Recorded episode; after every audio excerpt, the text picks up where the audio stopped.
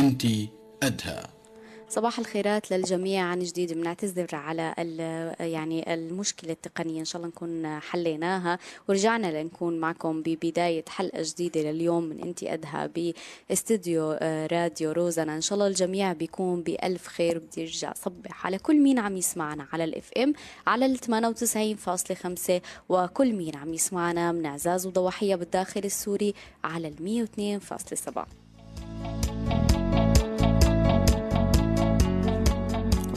وصرنا كمان معكم بالبث المباشر بالصوت والصورة على صفحة راديو روزانا الرسمية على فيسبوك وأيضا على يوتيوب. أيضا فيكم تسمعونا وتبدأوا حلقتنا معنا وتشاركونا بآرائكم. حابين كتير اليوم نسمع منكم بعد الأيام الصعبة وبعد شهر شباط الحزين خليني سميه اللي مرقنا فيه.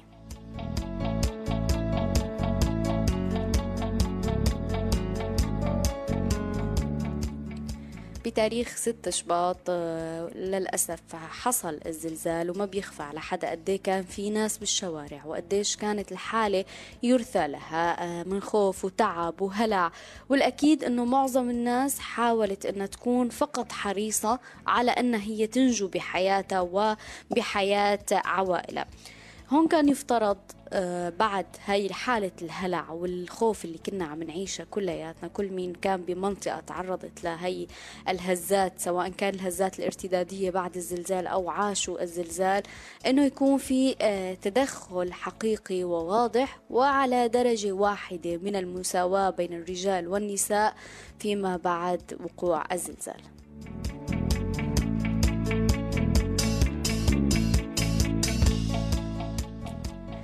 بالأيام الأولى كان في فعلا سواء كان من منظمات المجتمع المدني أو من الناس كان في حالة هلع، شيء مفاجئ حصل وكارثي.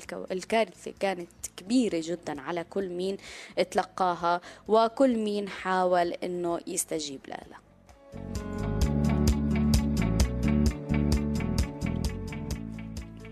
تلبية الاحتياجات اللي للناس اللي خسرت كل شيء بثانية، لقينا أنفسنا نحن بالشوارع بدون أي شيء ممكن نساعد فيه أنفسنا، وبظروف مناخية أو بوقت الطقس فيه نحن كنا بثلج، كنا بمطر، بجو بارد جدا وقاسي، ولكن كان الوضع أصعب من أنه نقدر نعمل شيء نحن كأشخاص تعرضوا لهذا الزلزال.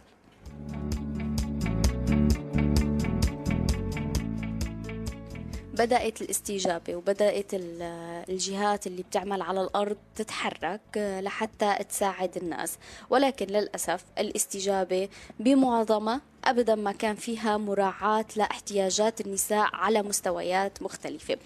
بالكثير من مراكز الإيواء كان في عمل على فصل الرجال عن النساء لحتى تكون هي النساء بمكان وبقية عائلتها بمكان، وبوسط هي الحالة من الخوف والهلع اللي كانوا عم يعيشوها النساء. تم تحميل النساء كمان أعباء مضاعفة بدور الرعاية والاحتواء والخوف. مرقت الأيام بصعوبة كتير بالمرحلة الأولى بدون استجابة حقيقية فعلا وعادلة.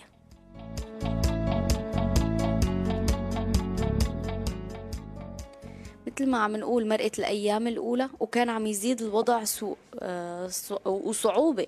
بدأت منظمات المجتمع المدني إنها تتدخل، ولكن التدخل مثل ما قلنا للأسف ما كان في مراعاة للاحتياجات، وكان في صعوبة كبيرة من إنه الجهات القائمة على الأرض إنه تقبل إنه تتدخل المنظمات اللي عم تشتغل مع النساء أو هي عم ترصد احتياجاتها إنه هن فعلا يشاركوا النتائج اللي عم يوصلوا لها لحتى يلبوا هاي الاحتياجات.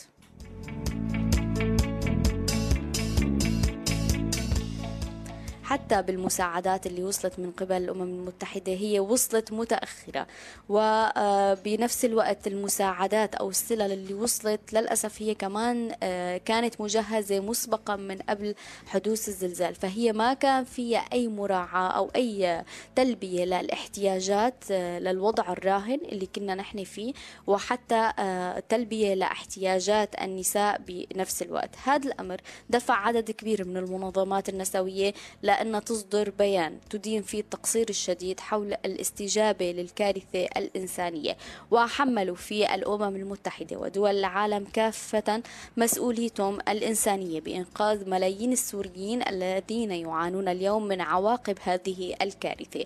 ومن المعلوم أنه من يتأثر بمثل هذه الكوارث الفئات الأكثر هشاشة، ومن بينها النساء والفتيات، وهذا يعني جزء مما ورد بالبيان اللي تم إصداره من قبل المنظمات النسوية اللي وقعت على هذا البيان.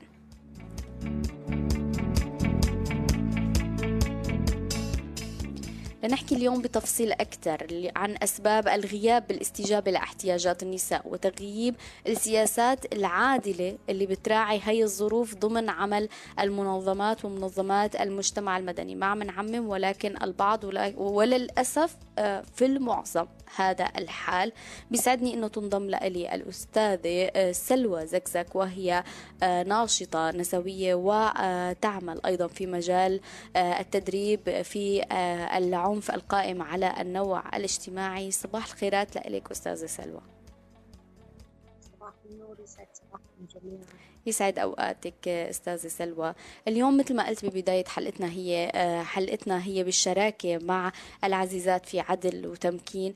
أستاذة سلوى، كمان هن بمنظمة عدل وتمكين بدورهم قاموا بأنه يكون في نوع من الجلسات، جلسات حوارية أو طاولات حوار، لحتى يسألوا النساء شو هي احتياجاتهم، شو الشيء اللي عم يتعرضوا له. اليوم نحن تقريبا يعني يومين وبيصير لنا شهر فيما بعد الزلزال. مجموعة من النساء عاشوا ورصدوا هي الاحتياجات ومظاهر الاستجابة الغير عادلة بفترة ما بعد الزلزال. نتفهم كتير منيح باللحظات الأولى وبالأيام الأولى أنه تكون في نوعا ما لسه الأمور مانا منسقة، ولكن من غير المقبول اليوم بعد شهر عم نحكي تقريبا لحد الآن ما في هي المراعاة، عدم توافر يعني خليني أقول بعض النقاط اللي ممكن نحكي عنها رح نفردها اللي نتجت عن هي الجلسات. عدم توافر مساحات خاصة للنساء، الحمامات المشتركة واللي ممكن يتعرضوا فيها لتحرش، ممكن يتعرضوا فيها لاعتداء، ممكن لكثير تفاصيل مؤذية لهم ومجموعة من الانتهاكات. التواجد ببعض الأحيان اضطروا أنه هن يتواجدوا أكثر وقت اللي فتحت المدارس لتكون هي دور إيواء، أكثر من 40 شخص عم يكونوا بمكان واحد. ما تم توفير خلينا نقول الفوائد الصحية للنساء اللي هي خرجت بدون أي مأوى وبدون أي شيء معه، ولا حتى الألبسة اللي نحن طلعنا بجو بارد وقاسي جدا. الكثير من الشهادات وردت ضمن هاي الجلسة للنساء اللي هن على أرض الواقع. بدي أروح معك أستاذة سلوى اليوم، ليش لحد الآن بعد شهر وكتير يعني انحكى بالموضوع لحد الآن الاستجابة كتير ضعيفة بمراعاة احتياجات النساء؟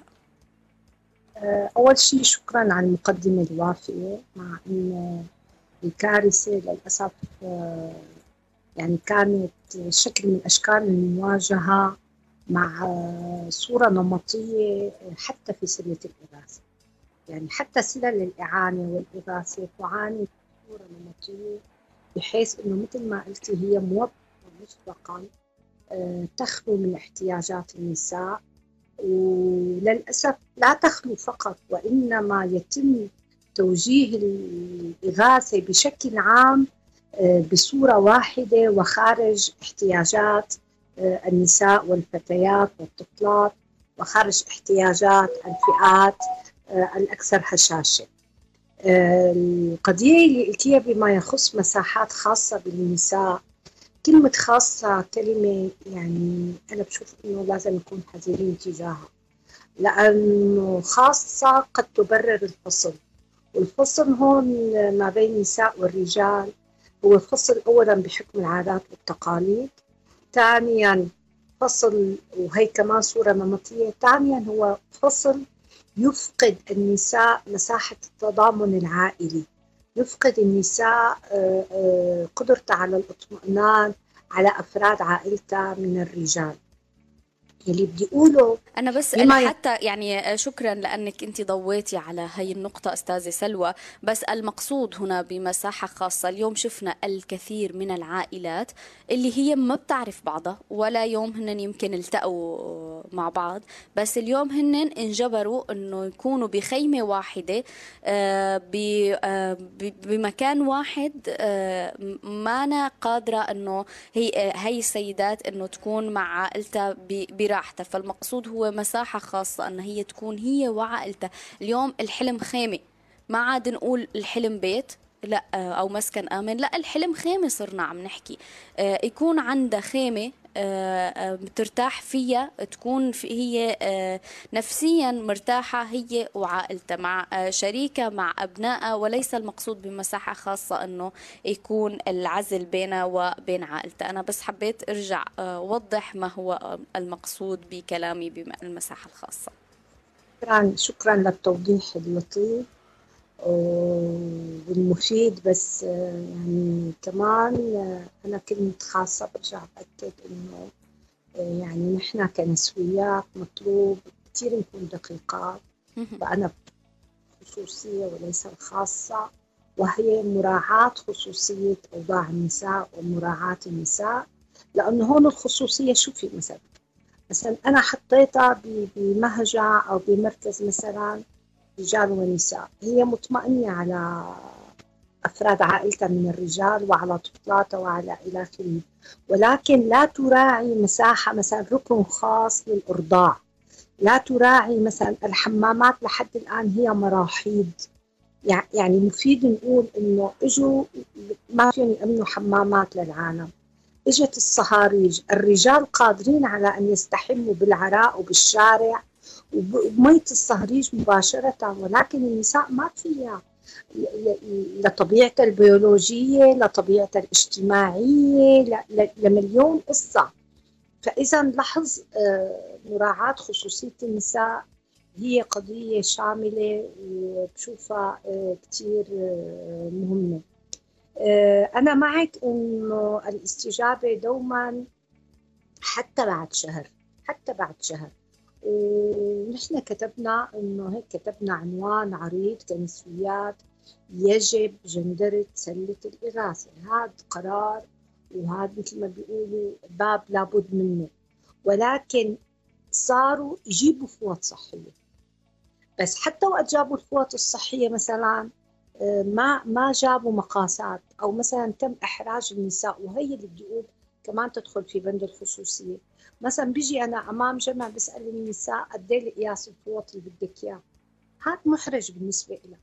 بسأل بس الفتيات يلي بقدر إنه عمرهم بعمر الدورة الشهرية. طيب في نساء تستعملها وفي كبيرات بالسن تستعملها نتيجة رابطة بالسلس البولي، لا يتم سؤالها ولا يتم الاهتمام بها كاحتياج.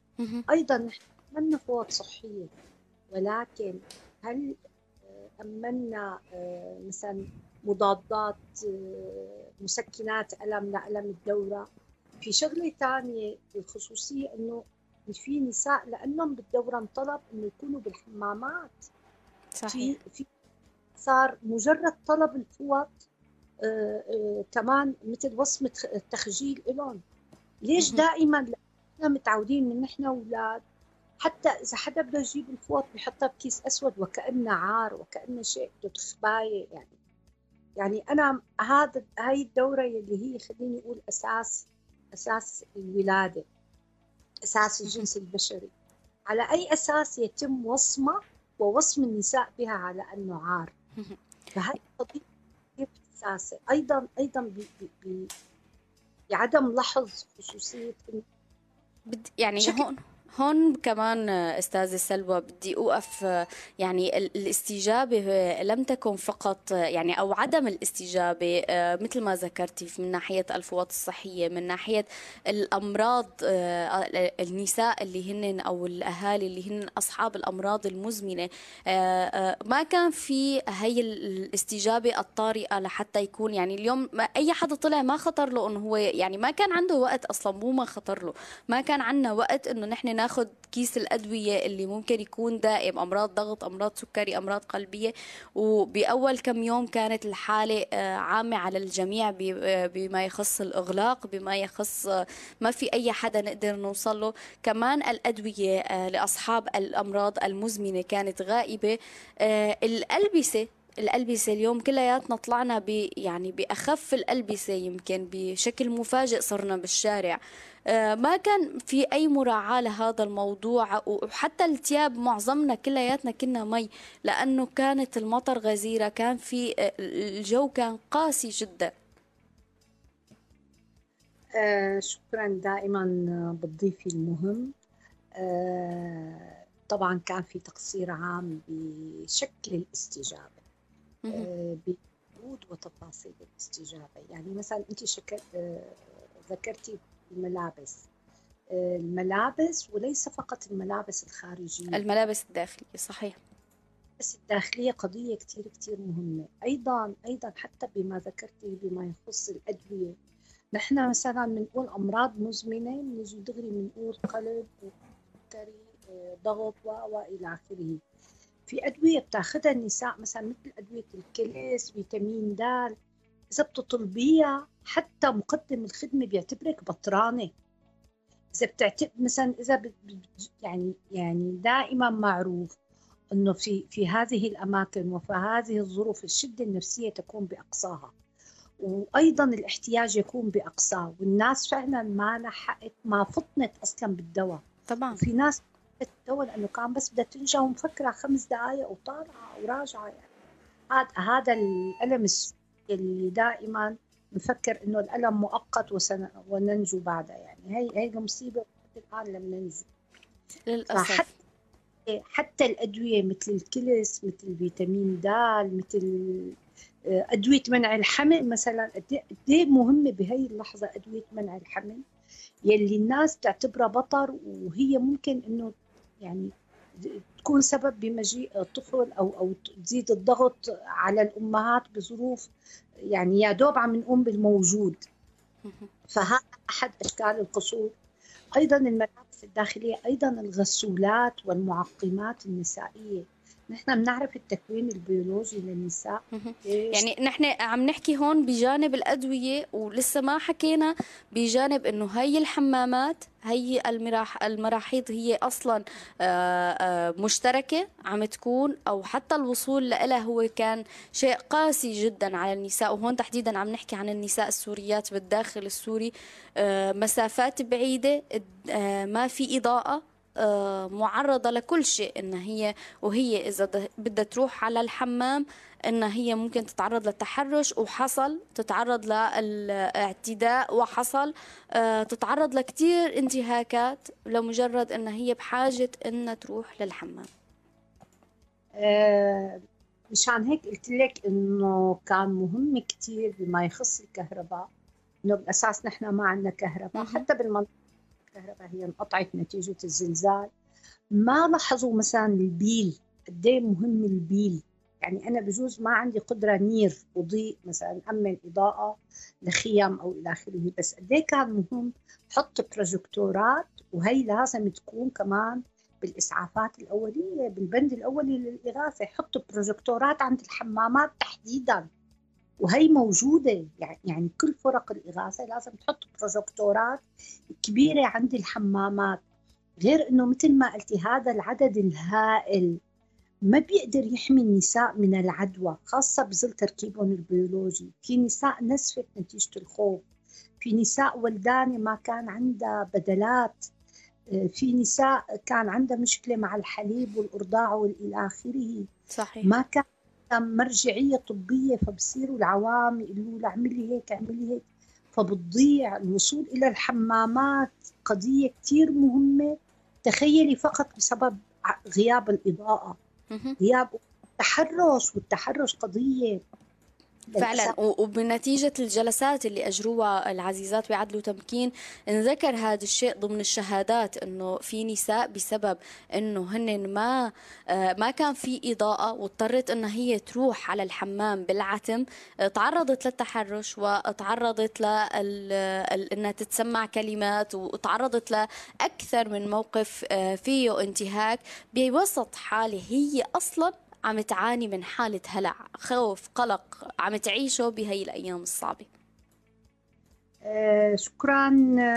كمان مهم بما يخص الإضاءة كبيرات وكبار السن أيضاً حتى السن والمرضى هم من الفئات المهمشة، من الفئات الهشة جداً، يعني أكثر هشاشة، المعاقين والمعاقات حتى لو كانوا أطفال. مثلا هدول بالليل بظل عتم بدهم يقوموا على الحمام أو بدهم يقوموا يشربوا حبة أو أي قصة. طيب هدول لو موجود بيل جنبهم، لأنه أنت بكون عندك سيدة عمرها 70 سنة قامت على العتم وقعت، صار عندك كسر حوض أو كسر إيد أو إلى آخره. نفس الشيء ولد معاق بكي بالليل مثلا.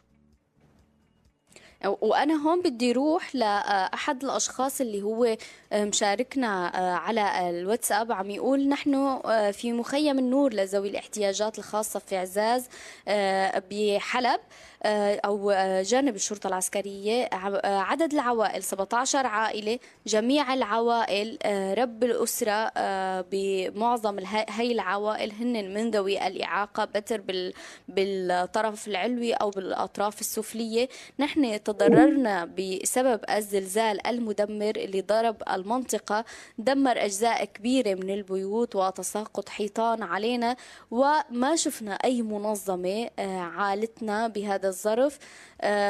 بنتمنى استجابة للأشخاص من ذوي الإعاقة. هي شهادة فينا نعتبرها ورسالة عم تطلب المساعدة على واتساب روزانا، وأنا رح وجه الرسالة أيضا لكل مين معنا على السمع اللي بيقدر من منظمات على الأرض في منطقة عزاز أنهم يتوجهوا لهذا المخيم. 17 عائلة أو 17 عائلة من ذوي الاحتياجات الخاصة أو من ذوي الإعاقة هن بحاجة المساعدة في مخيم النور لذوي الاحتياجات الخاصة.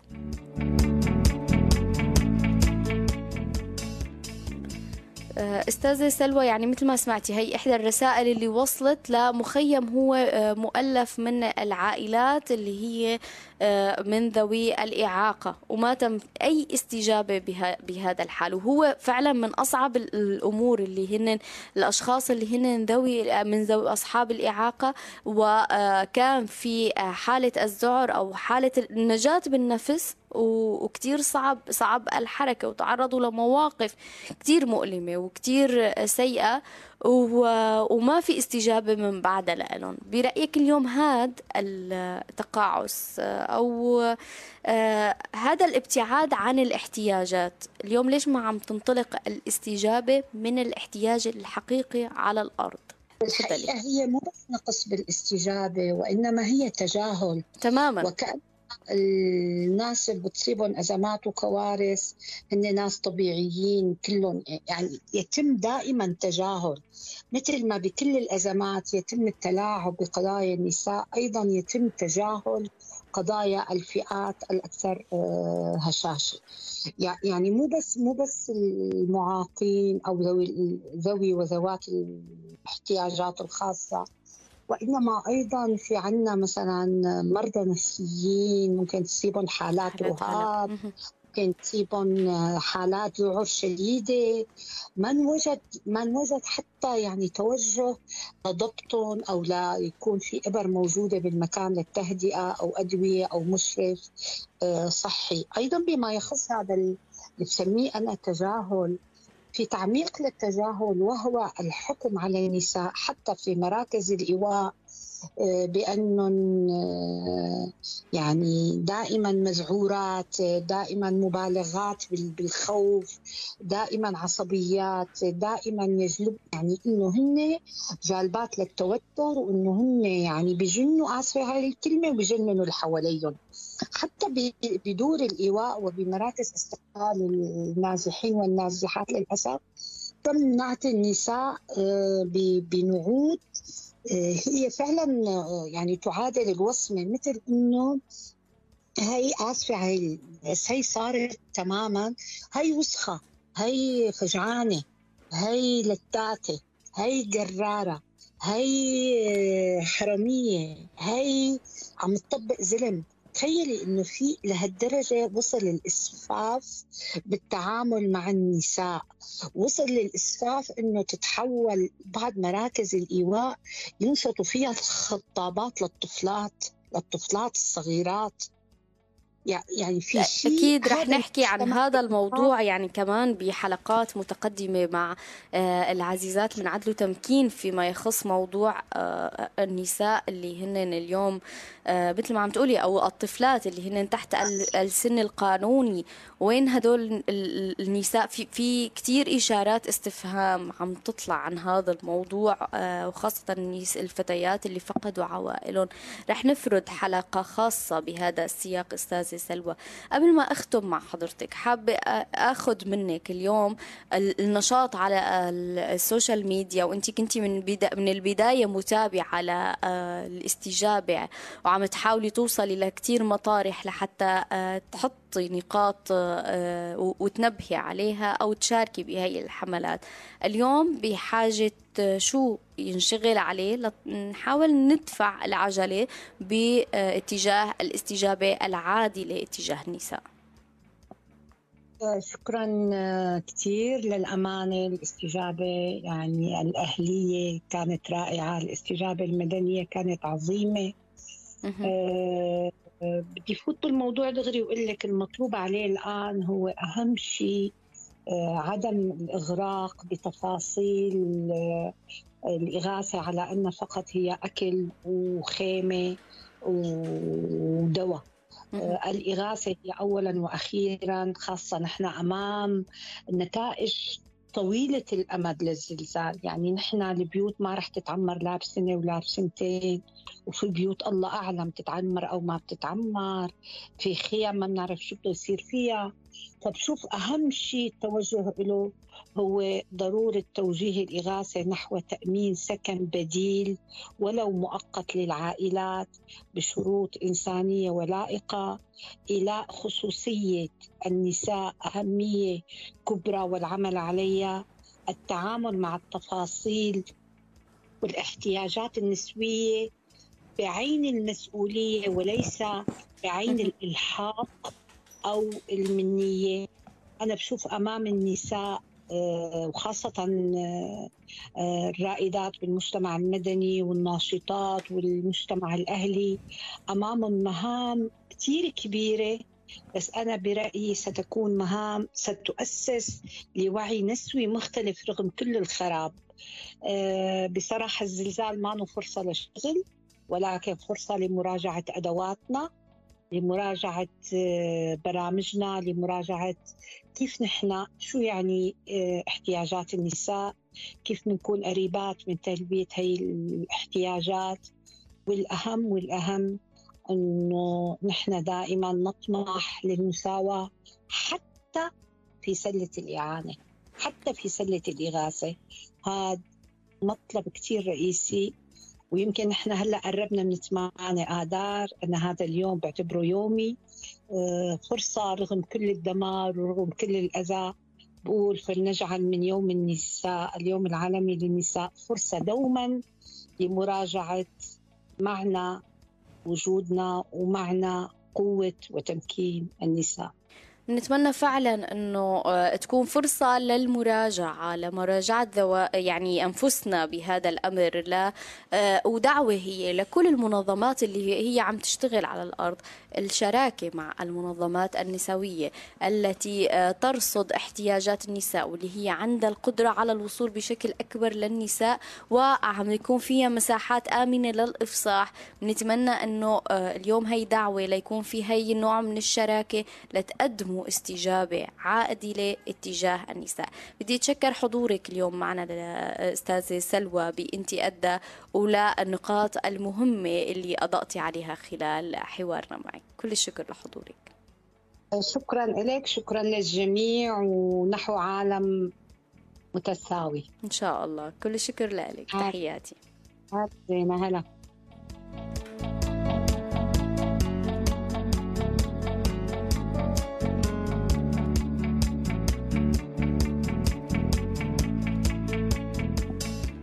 مشوارنا معكم مكمل بحلقتنا لليوم بانتقادة. بالأيام الأولى فيما بعد الزلزال حاولت أنه نكون، وحاولنا بروزانا أنه نكون معكم، يمكن ما كان بالأيام الأولى نحن قادرين نرجع على الاستديو، ولكن حاولنا نكون بمراكز الإيواء، بالمساجد اللي فتحت كمان كمراكز إيواء، لحتى نشوف كيف الأجواء. ولحد الآن هي المراكز أو هي الأماكن اللي حددت لحتى تقاوي الناس هي مفتوحة، ولكن اليوم من خلينا نقول بعد يومين راح يكون شهر بيكون مضى على تاريخ الزلزال. الاستجابة من هداك اليوم لحد هذا اليوم كيف تغيرت أو كيف تعدلت، لحتى نكون فعلا بالصورة على أرض الواقع. رح نروح مع بعض بجولة لأحد مراكز الإيواء في منطقة جنديرس بالداخل السوري، وهي من المناطق اللي تضررت بشكل كتير كبير نتيجة الزلزال. صباح رح نروح يعني يكون معنا مجموعة من النساء اللي هي حابة تشاركنا هي الرحلة أو هي الأيام الصعبة اللي هي مرقت ولسه عم تمرق عليهم. بدي أقول صباح الخير، ما بعرف. صباح النور، يسعد أوقاتكم وأهلا وسهلا فيكم بانتقادة. ما بعرف إذا عم تسمعوني بشكل واضح. اي نعم عم نسمعك وانا كمان عم اسمعكم بشكل واضح. بدي اسال اليوم قد ايه صار لكم بهذا المكان للايواء؟ صرنا تقريبا شي 15 يوم ساكنين فيه والله. 15 يوم. باللحظات الاولى انتم وقت اللي يعني بدي ارجع معك للحظه الاولى، وما بعرف انا مين معي حاليا لانه انا ما عم بقدر اشوف الصوره. معنا ام بكر او ام محمود؟ ام بكر. ام بكر، اهلا وسهلا فيكي مره ثانيه ام بكر. ام بكر بدي اسالك اليوم باللحظات الاولى وقت اللي حصل الزلزال وحاولتوا انكم تهربوا، خبريني اكثر كيف طلعتوا؟ كان الجو بارد على الكل، كان في مطر، كان في ثلج، قدرتي تاخذي معك شيء؟ خبريني اكثر.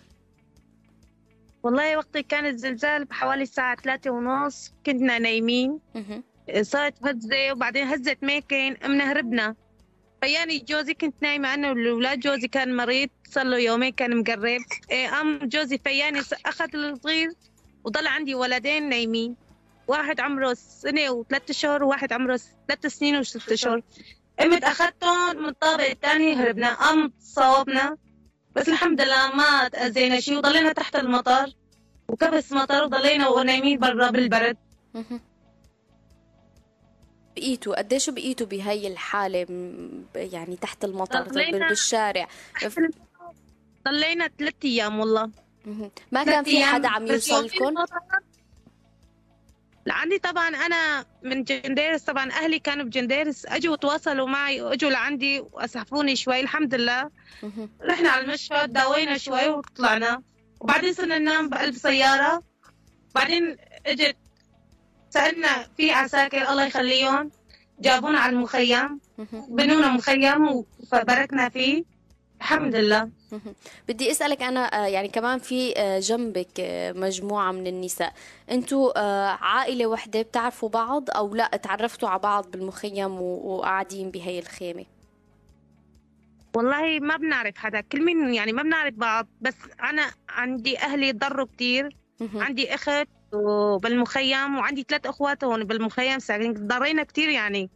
وفي جيراني ما بنعرفهم، في كثير معالم انه ما بنعرفهم نحن.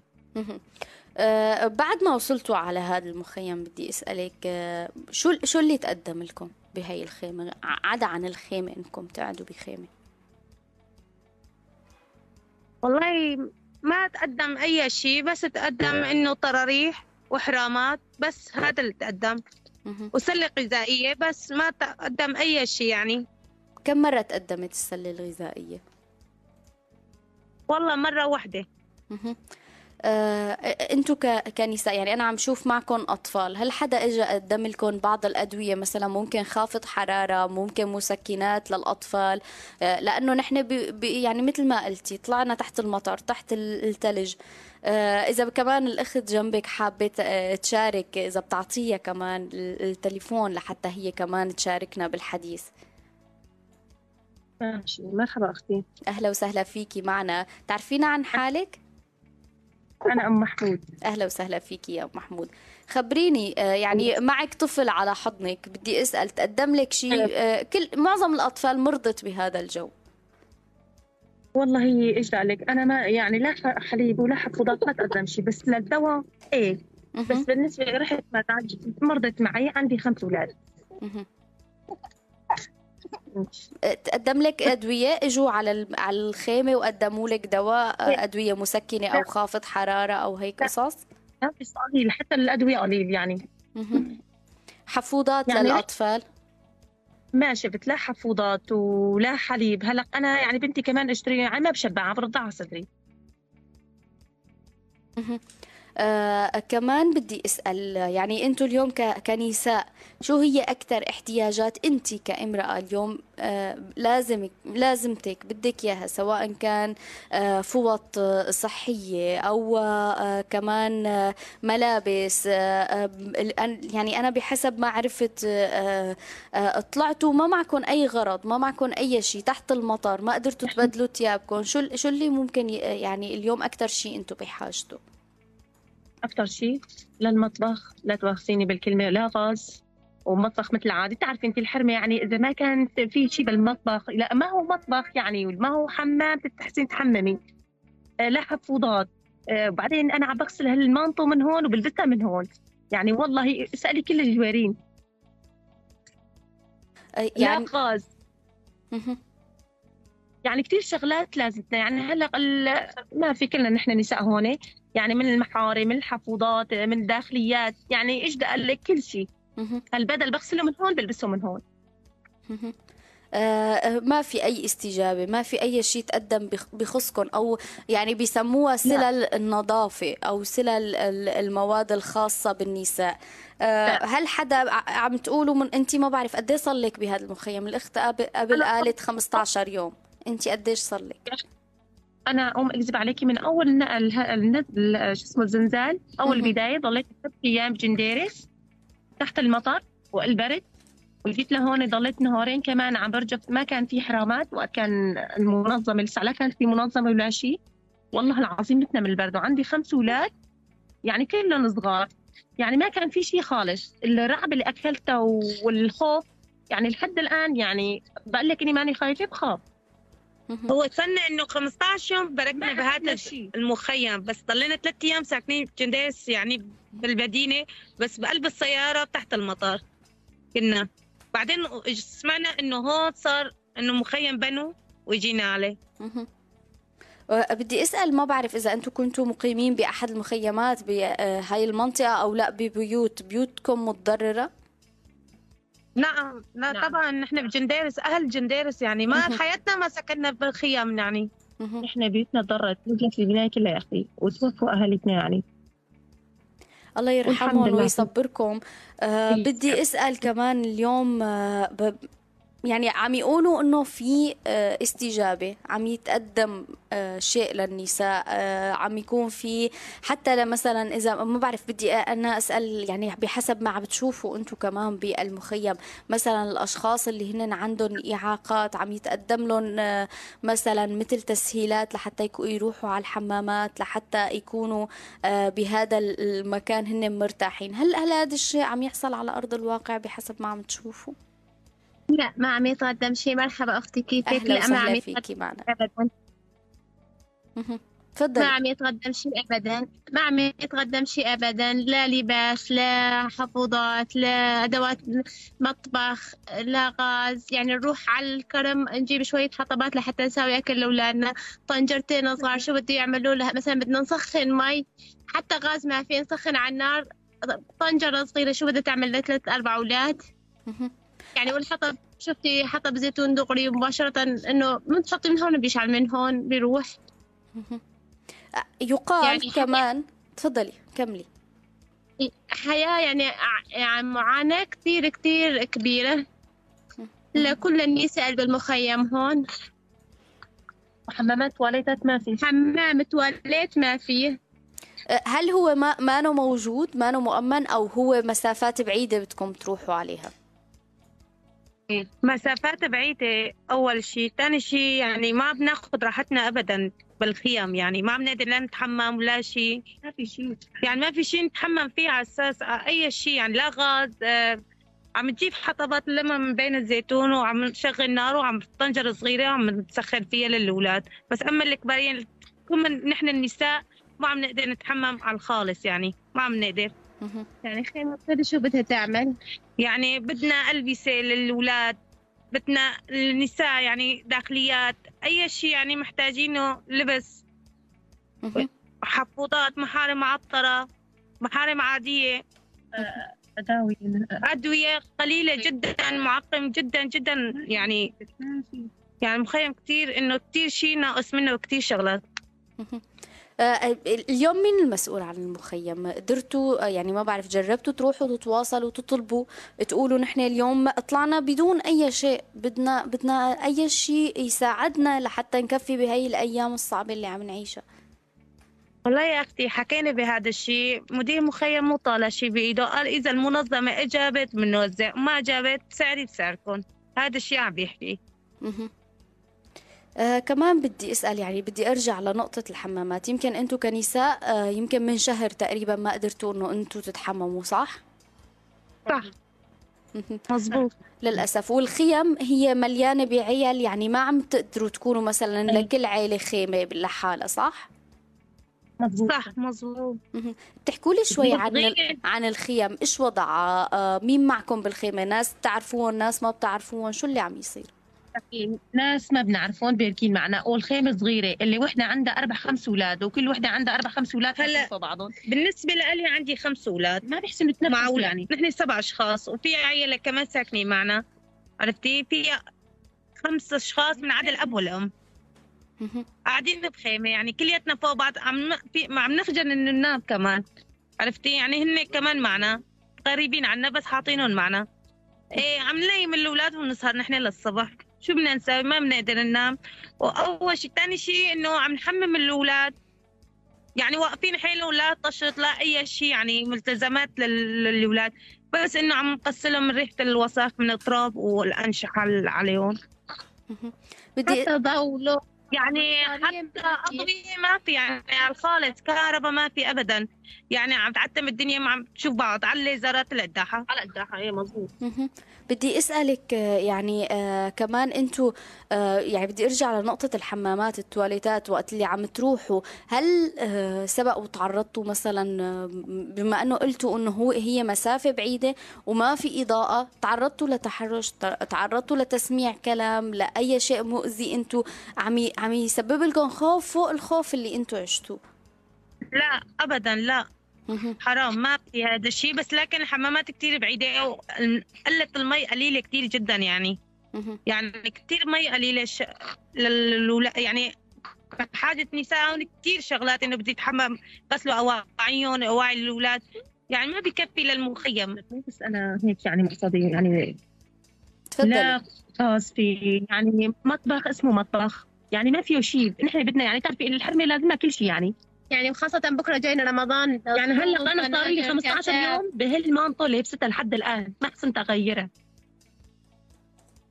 يعني ما بنقدر نشلح ولا عم نتحمم، اساسا النساء بشكل عام ما عم بيتحمموا نهائيا، بس الاطفال. يعني للأسف هذا هو الواقع. ما بعرف إذا بتحبوا تضيفوا شيء، هل كمان يعني أنتوا اليوم إذا بدنا نقول من خلال الهوى لكل حدا حابب يقدم مساعدة، أنتوا كنساء بحاجة شو بهذا المخيم اليوم بجنديرس، أنتوا بحاجة شو لحتى يوصلوا لكم إياه؟ حاجة الألبسة للنساء، أنا رح أحكي كل شيء، حفوضات وداخليات من ألبس النساء. في بنات صبايا يعني لازمهم كثير شغلات البنات، بس ما بنقدر نحكي فيها، بس ولكن لبس للبنات، بنطلونات، قمصان، حمامات، فساتين، أي شيء يعني الواحد يلبسه للشكل، ومحارم معطرة، محارم عادية، حفوضات للأولاد، وحليب، وحفاضات للنسائية كمان. يعني اليوم رح نحاول نحن نوصل الصوت للمنظمات اللي منظمات المجتمع المدني اللي هي قريبة من هاي المنطقة أو اللي عم تشتغل على هاي المنطقة، لحتى نحاول يعني نجمع هاي الجهود و يقدر يوصلكم اللي انتوا بحاجته. بتمنى لكم دائما تبقوا بألف خير انتوا وعوائلكم، وهذا الحال ينتهى بأقرب وقت ممكن وترجعوا لبيوتكم سالمين آمنين. يا رب تبقوا دائما بألف خير. الله يسلمك يا رب. شكرا لكم. عفوا.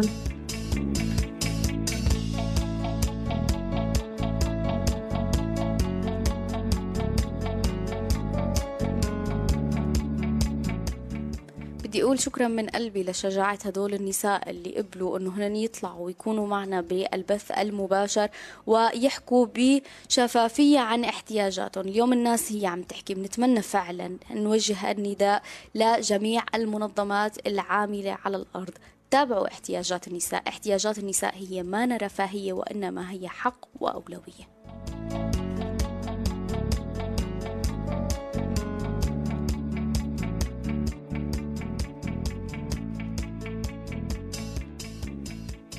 حتى كمان نكون منصفين ببعض الجهات اللي فعلا شعرت قديه في تقصير بهذا السياق، قديه الاستجابه اتجاه احتياجات النساء ما عم تكون عادله، اندفعت هي لحتى تكون عم تشتغل بهذا الاتجاه. بيسعدني نروح لتنضم لنا الاستاذه آية معنا من حمله استجابه ورديه، رح تكون معنا بعد شوي لحتى تحكي عن هاي الحملة ليش تحديدا راحوا بهذا السياق.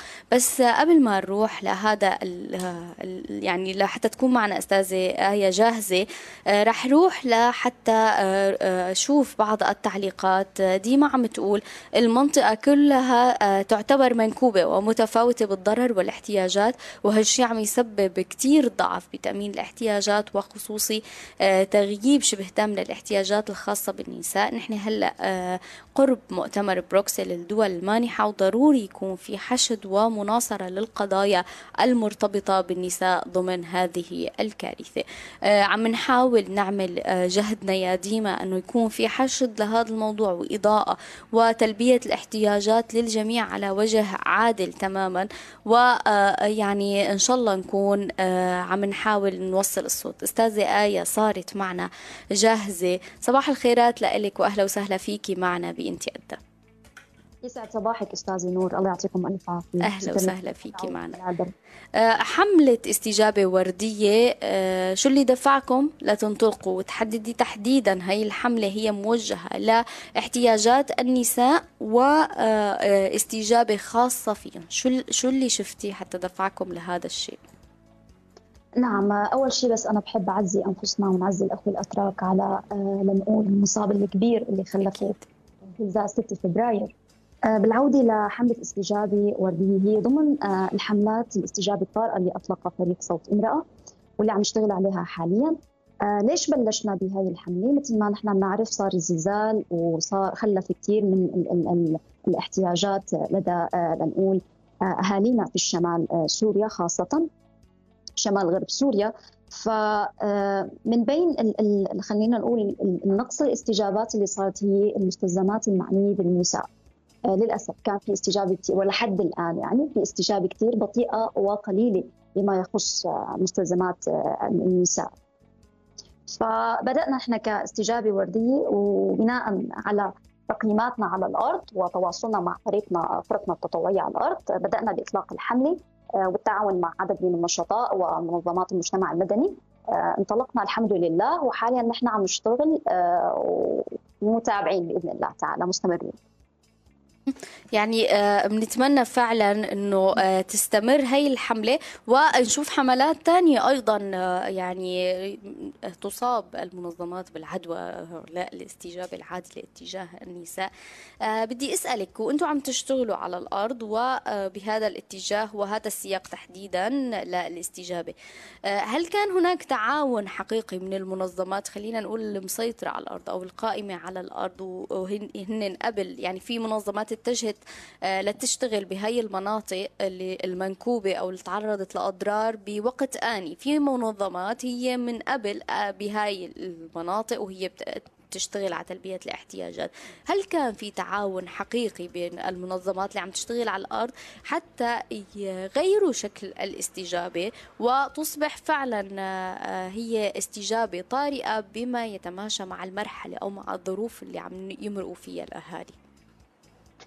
سؤالك جدا مهم. للأسف بالنسبة لما يخص الاستجابة أو تضمين الأشياء والمستلزمات النسائية بالاستجابات الطارئة، كثير قليل من المنظمات وفرق العمل اللي عم تشتغل وبينعدوا على الأصابع، يعني لا يتعدوا الثلاث فرق أو أربع فرق وبشكل جدا خجول يعني.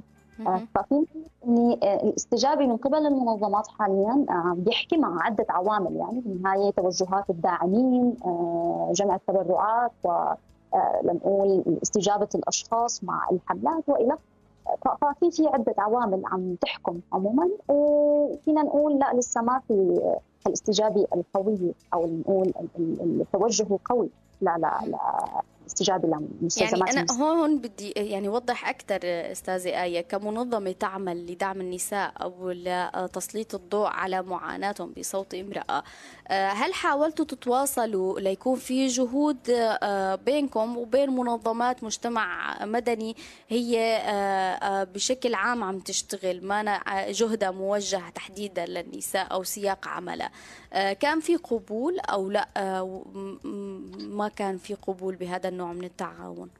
نعم، هلا نحن طبعا من البدايه توجهنا للحشد والمناصره للقضيه هي اللي هي الاحتياجات. ففي عدد في جزء من المنظمات كان خلينا نقول متجاوب، ومنهم جمعيه النور الكائنه في اسطنبول. في تجاوب، ولكن ما فيني اقول لك هذا التجاوب الكبير اللي احنا عم نستناه وننتظره. التجاوب الاكبر عم يجي من الافراد للحقيقه، من التبرعات الفرديه، ما من المنظمات للاسف.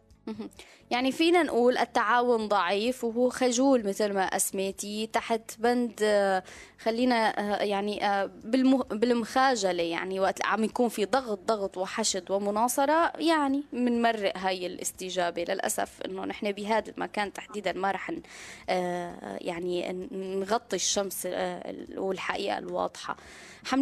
حملتكم عفوا صار لها فترة منيحة على الأرض، هل تغير شكل الاستجابة تبعكم من بداية الحملة أستاذة آية بتغير الاحتياجات لدى النساء من بداية الحملة؟ يعني اليوم نحن عم نحكي عن شهر، يمكن أنتم مو من أول يوم ولكن ما كان فترة بعيدة وقت اللي أطلقتوا الحملة، يمكن بعد أسبوع من الزلزال. هل تغيرت الاستجابة أو الحالة التفاصيل اللي النساء اليوم بحاجتها عن بداية الزلزال واستجابتكم؟ نعم، بالعودة لمتى أطلقنا الحملة أو متى بلشنا بالحملة، نحن بلشنا من 12 فبراير تقريبا، أسبوع، يعني وقت بعيد من بعد خلينا نقول الزلزال. بالنسبة لنوعية الاستجابة، هل نحن أو هل صار في تغير حاليا بالاستجابة؟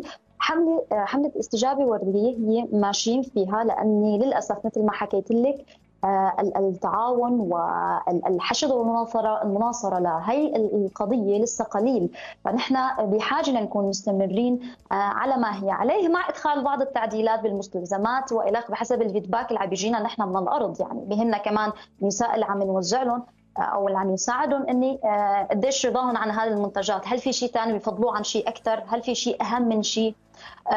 عموما هي عم بحكي لك عن حملة استجابة وردية.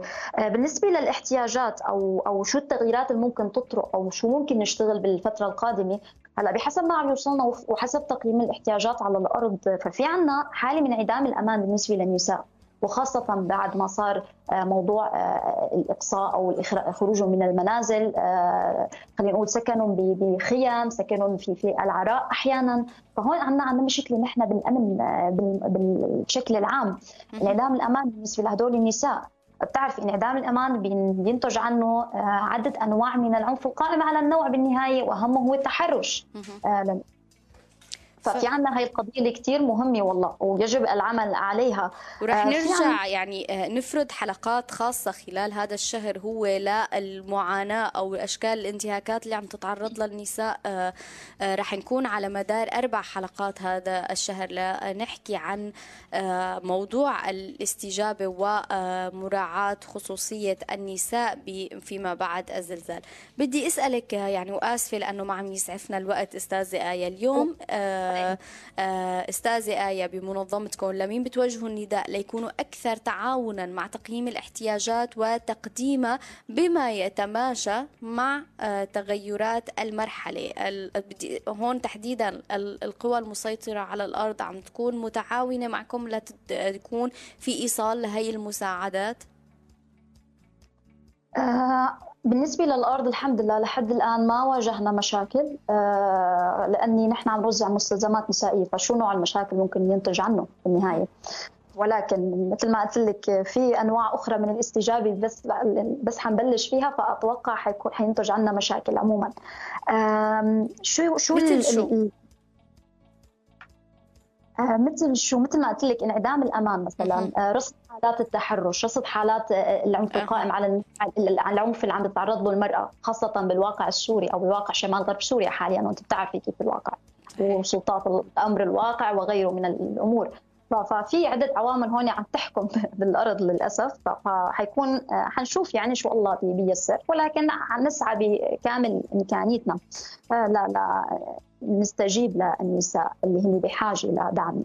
عموما بالنسبه لي انا شو رسالتي اللي بوجهها ولمين بوجهها، انا بحب اقول اني بالنسبه للمنظمات الشريكه العاملين بالعمل الانساني او بمجال قطاع العمل الانساني بالحمايه، انا برايي اني ينظروا حواليهم، يراجعوا الاشخاص اللي عم بيستجيبوا لهم شو هي احتياجاتهم، خاصة النساء حيشوفوا فعليا ان في احتياجات كثير مهمة منها هاي المستلزمات النسائية ما عم يتم الاستجابة فيها.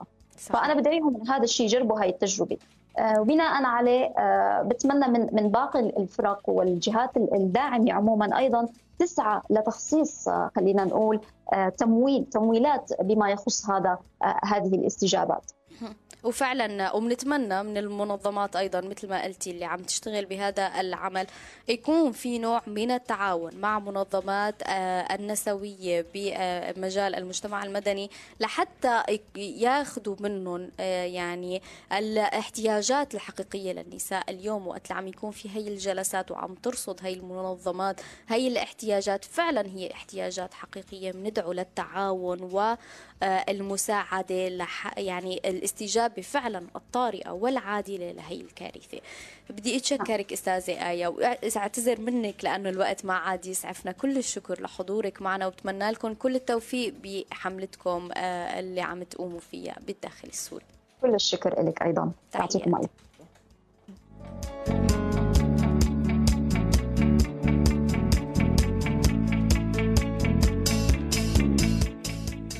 بدي بدي روح سريعا لأحد لضيفنا الأخير بحلقتنا لليوم، الأستاذ بيازيد. بيازيد مدير مكتب جمعية الفرات بالداخل السوري، لنحكي شو اللي عم يتقدم وعن الاستجابة. صباح الخيرات لك أستاذ بيازيد. صباح الخير. أهلا وسهلا فيك معنا، ومنعتذر منك على التأخير. أستاذ بيازيد، بدي أسألك اليوم شو الاستجابة اللي عم تقدموها ضمن جمعيتكم للأهالي الناجين من كارثة الزلزال؟ نحن أول مع بداية اللحظات الأولى مع نهاية اللحظات الأولى من الزلزال، طبعا بعد الهز الثاني مباشره سارعنا لفتح مراكز ايواء للناس المتضرره من الزلزال. تقريبا بعد مباشره ما في اقل من 10 دقائق كنا فاتحين 3 مراكز ايواء بمدينه فاترين. طبعا بالبدايه الاولى كانت الناس كانت كثير وهدينا شوي، يعني هديناهم.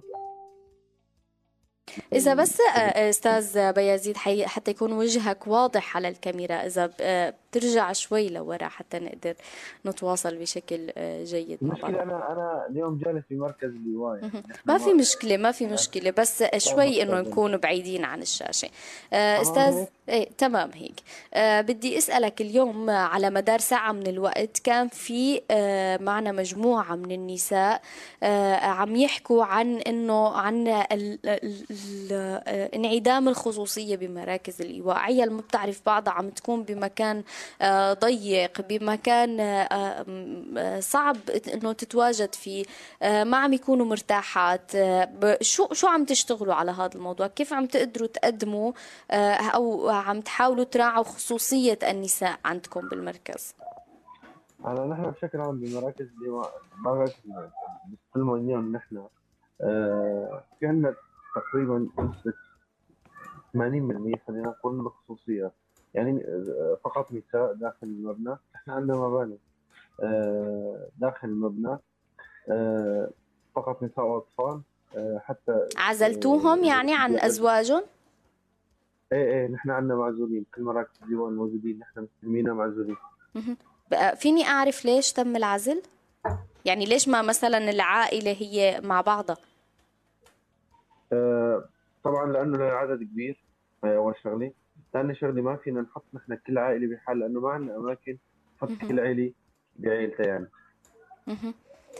كمان بدي أسأل، هل عم يكون في مثلا تأمين؟ حكوا مجموعة من النساء قبل شوي عن أنه هن من بداية الزلزال لحد الآن ما قادرين أنه هن يتحمموا، الذهاب للحمامات هو يعني الموضوع كتير صعب عم يكون. كيف أنتم كمان عم تتعاملوا بجمعيتكم مع هذا الموضوع؟ هل في حمامات مؤمنة؟ هل في إضاءة مؤمنة؟ هلا نحن بالنسبه لمراكزنا الأنسية عم نحاول نأمن باليومين الاوائل او الثلاثه ما كان في عندنا كل هاي التجهيزات صراحه يعني. بس اليوم شوي شوي يعني بمساعده بعضنا ومساعده بعض المنظمات عم يصير هذا الامر، لكن حمامات شوي صعبه. ولكن في جنب المراكز بكون في بيوت متضرره بنسبه خفيفه، بكون فيها حمامات يعني، فالاهالي عم تروح لعند بعضها يعني. ما انه مستحيل يعني لحد الان ولا عائله تضل هلا، ولكن في نقص بهذا الامر نحن ما بنخفيه يعني. ولكن ما في شيء يعني، ما في عندنا امكانيه لنعمل انه حمامات، لنعمل اناره كامله مثلا على مدار 24 ساعه. لا نحن عندنا مثلا كون نحن عندنا مراكز اشتراك كهرباء، ففي بعض المراكز في اشتراك كهرباء، بعض المراكز لا ما في. كان بنشغل موردات نسبة ساعتين او ثلاثه او اربعه حسب امكانيه الباردين، حسب الدعم المتوفر يعني. ما بتعرف هاي الامور، ما بتعرف يعني ان شاء الله. ولكن الامور اشفى من الاول نسبيا يعني. بالبدايات اليومين الاولانيات كانت صعبه كثير الامور علينا. أكيد كانت الحالة يعني ما حدا كان مهيأ، فهذا الشيء مفهوم. ولكن بدي أسألك، هل أنتم عم تشتغلوا على تقديم محتويات أو عفوا على تقديم سلل إغاثة، أو عم يكون في تعاون مثلا مع منظمة واضحة هي مستلمة مثلا الجمعية عم تقدم لكم سلل الإغاثة الغذائية؟ هلا نحن بشكل عام نحن مراكزنا المسلمين عندنا مطبخ فتحنا مع بداية افتتاح المركز. في بعض المنظمات عم تدعمنا بالمواد الأولية للطبخ. نحن عم نطبخ لنا تقريبا ما يقارب وجبتين أو ثلاثة حسب الإمكانيات الموجودة. طبعا أوقات نطبخ وجبة واحدة لأنه ما في متوفر مواد أو ما متوفر دعم. فبشكل عام الأمور جيدة مع توفر الدعم، ما في توفر دعم ما الأمور ما جيدة. يعني. سلة الإغاثية أخذوا سلة طوارئ الأهالي، ولكن ما شو بتكفي يعني سلة طوارئ من شهر لهلا خلصت أكيد. خلصت تماما. ما عاد في حدا عم يرجع لحتى يأمنوا لكم هاي الاستجابة. طب هي جمعيتكم، جمعية الفرات تحديدا، قائمة على تقديم أي نوع من الخدمات؟ فقط مركز إيواء أو شو؟ أسف أنتي بس صار عندي. لا أنتي، نحن جمعية الفرات مختصة بمركز إيواء، عفوا مركز ثقافي لرعاية الأيتام. نحن المركز الثقافي هذا لرعاية الأيتام، نحن مركز إيواء مع بداية الزلزال. مختصة بالتعليم بشكل كبير بشكل أساسي. نحن جمعية الفرات عندها 5 مراكز ثقافية لرعاية الأيتام. فتحنا منهم 3 مراكز إيواء بهي المرحلة حاليا. قبل الزلزال كنا بنشتغل بمرحلة التعليم ومرحلة الصحة بشكل عام. بدي أسألك، بما أنه أنتم بتشتغلوا على مرحلة الصحة تحديدا بضمن عملكم، هل من خلال التنسيق مع المنظمات اللي إجت هل تم تقديم سلل نظافة مثل ما تسمى، اللي هي بتتضمن ممكن مستخدمات أو مستلزمات، فوط صحية للنساء، بعض الملابس الداخلية، قد تكون فيها بعض المواد المعقمة أو الغسولات للنساء؟ هل حدا زاركم وتم تقديم هي الخدمات للنساء تحديدا أو لا، ما كان في أي استجابة من هذا النوع؟ للأسف لا. كان في تقديم خفيف مثل منظفات، شامبو، منظفات غسيل، صابون، هاي الأمور بس. أما الشغل الخاص بالنساء ما كان في تقديم نهائيا ولا من أي منظمة. وصراحة نحن كمنظمة جمعنا القدرة أن نقدم كل هاي الإمكانيات. يعني نحن عندنا مكان موجود لك أسئلة اختصاصنا أيتام، يعني اختصاصنا كان مركز ثقافي لرعاية الأيتام.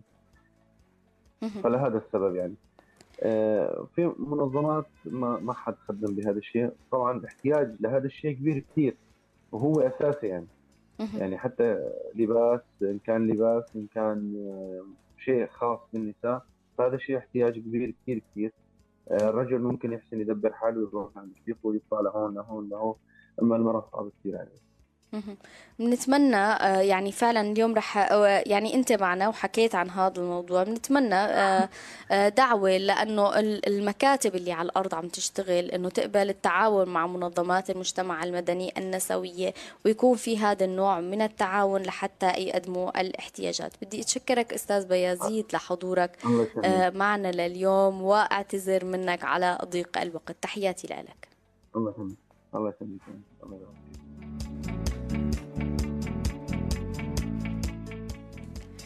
أتمنى يعني اليوم من الجميع ياخذ على عاتقه هي المسؤولية، ويكون هو صوت هدول النساء اللي هن بحاجة إنه يتم تلبية هي الاحتياجات، وتكون هي الاحتياجات فعلا عم تتلبى بشكل عادل وحقيقي. وصلنا لختام حلقتنا لليوم من انتي قدها. بدي أدعيكم لحتى تكونوا دائما معنا عم تتابعوا هي التفاصيل، وارجع أكد إنه فيكم يسمعوا حلقتنا بعد ما ينتهي البث على تطبيق وموقع روزانا ببودكاست انتي أدى، وجاوبونا على سؤالنا برأيكم ما هي احتياجات النساء ضمن مراكز الإيواء. فيكن أكيد ترجعوا تشوفوا حلقتنا على أو تسمعوا حلقتنا على تطبيقات روزانا. بشوفكم الأسبوع الجاي، تبقوا بألف خير.